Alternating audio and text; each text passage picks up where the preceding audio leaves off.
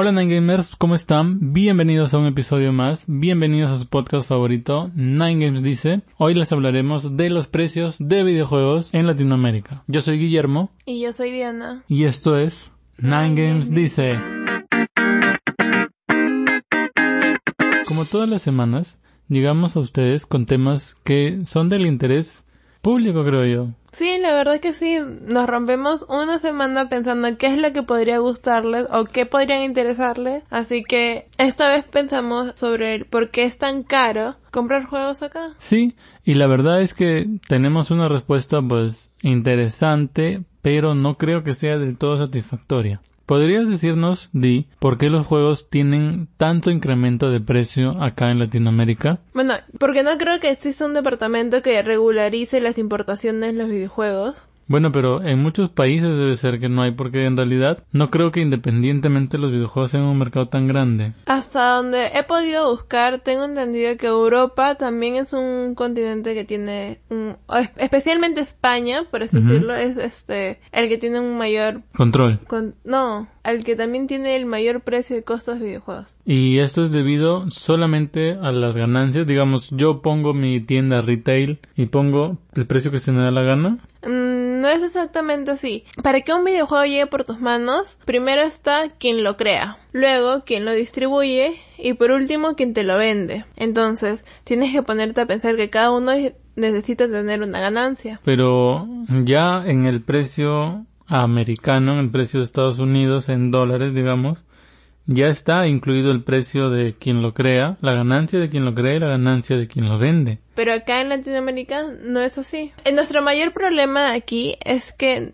los costos de importación son altamente elevados porque tienen que pasar por los impuestos del país de donde sale y los impuestos por el país que entra. Ya, pero ¿cómo pueden, por ejemplo, más o menos la gente de Polvos Azules, digamos, un centro comercial conocido por muchos, quizás que nos están es- escuchando, y ellos pueden vender casi al precio de Estados Unidos? Muchas de estas tiendas no cuentan con regularizaciones oficiales, o sea, esto quiere decir que cuando pasan por aduanas no pasan en realidad por un conteo de, ¿no? Sino uh-huh. simplemente pasan por abajo, si lo quieres decir de un modo más... Ya, claro, entiendo. El tema de las garantías, mucho se ha hablado, mucho se ha dicho, no sé, yo siempre que me meto a Facebook por ahí a dar una curioseada, resulta que la gente anda preguntando, ¿dónde puedo comprar con garantía? Barato y con garantía. ¿Existe realmente el barato con garantía? Mm, yo creo que no.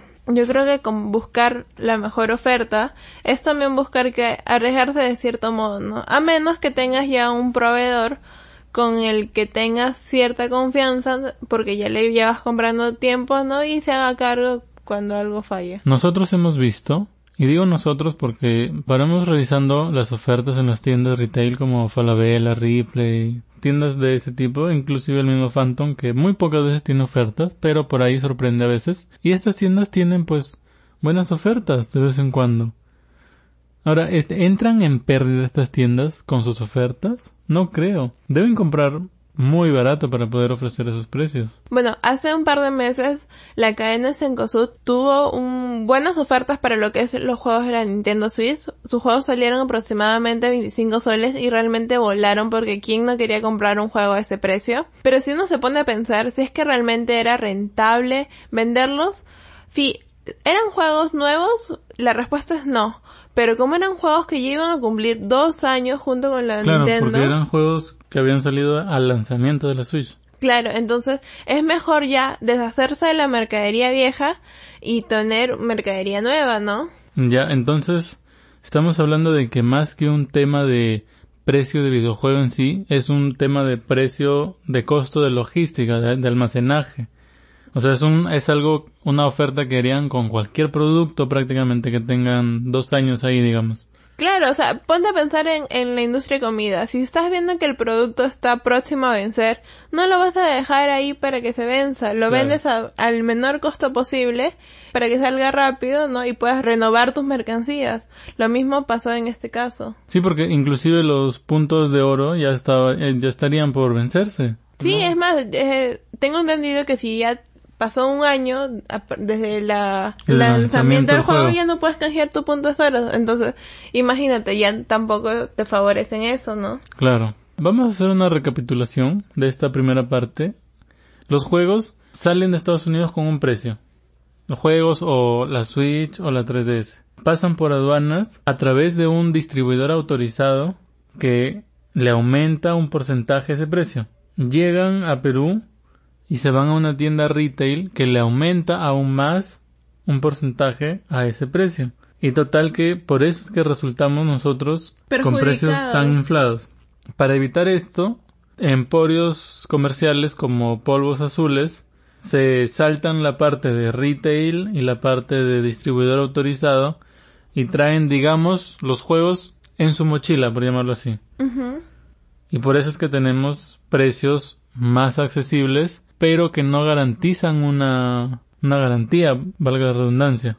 Sí, pues porque ya hemos visto varios casos en los grupos, claro, donde la gente se queja de que a veces es, la consola venía ya con un, un pequeño efecto que al principio no te das cuenta, ¿no? Porque uh-huh, te hacen parecer nueva, pero no, claro, es nueva. Corres el riesgo. Bien. Comprar barato es correr riesgo, ¿no? Básicamente eso. Muy bien, ahora, ¿cuánto es, digamos, la diferencia entre empezar a ser un gamer en Perú y empezar a ser un gamer en Estados Unidos? Hay que sacar la cuenta. A ver, ¿qué son los insumos básicos que necesitarías? ¿Una Switch?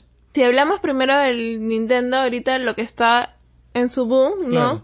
Es la Nintendo Switch. Ya, una Switch, unos... ¿cuántos juegos? ¿Tres juegos? Yo creo que con unos cuatro al menos. Tendrías para, para un, ya, cuatro juegos. Ajá.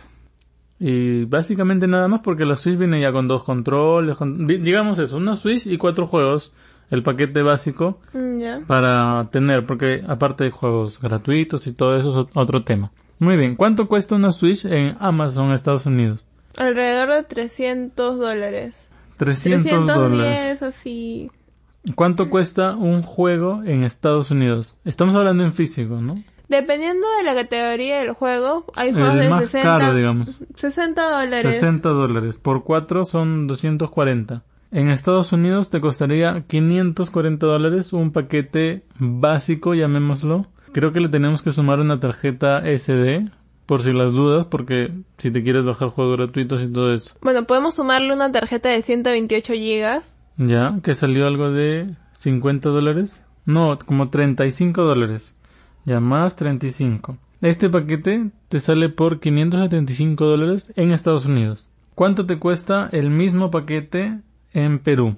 Podemos hacerlo de dos formas. Primero podemos buscarlo de la manera más barata que se puede conseguir en Perú. No, no. Vamos primero por lo oficial. Por lo oficial. Una Switch. Uh, la podemos encontrar a mil cuatrocientos soles.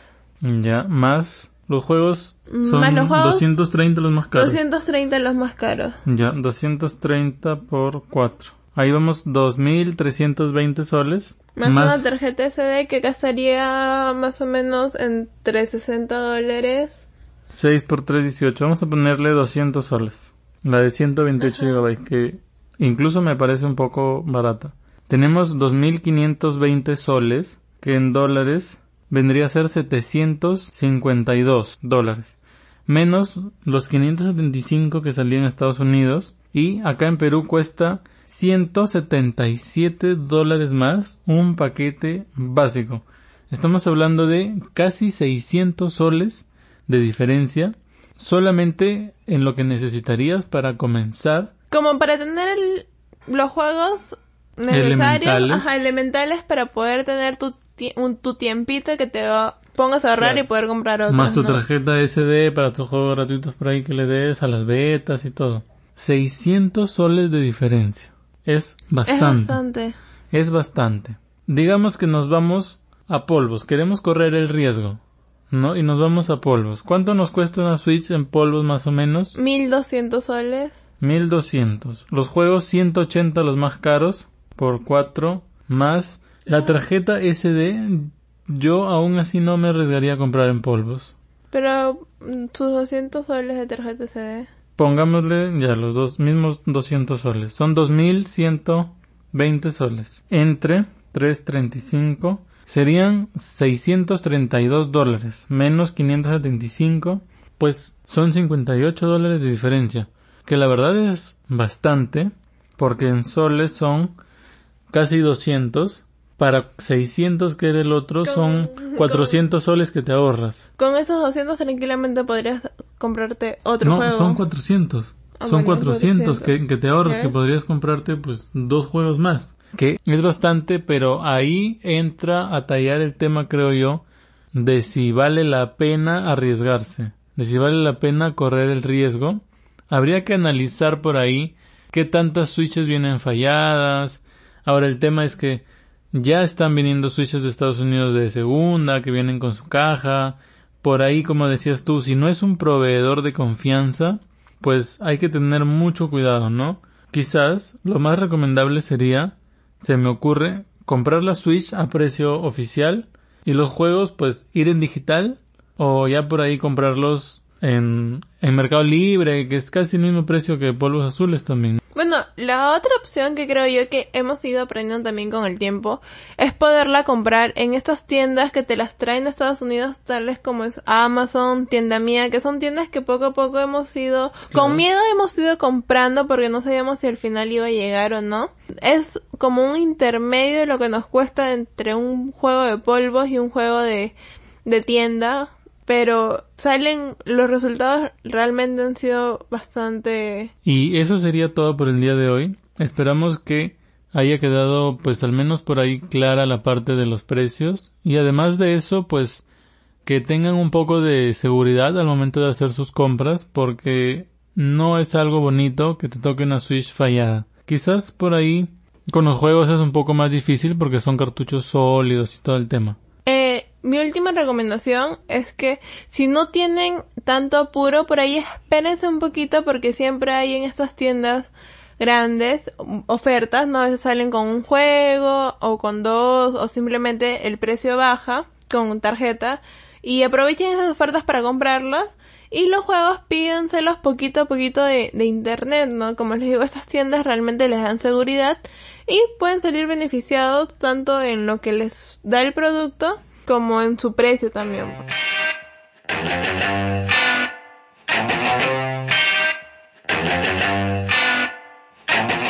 Muy bien, eso ha sido todo por el día de hoy. Muchas gracias por habernos escuchado. Recuerden seguirnos en nuestras redes sociales si les interesa, para estar al tanto de todas nuestras novedades.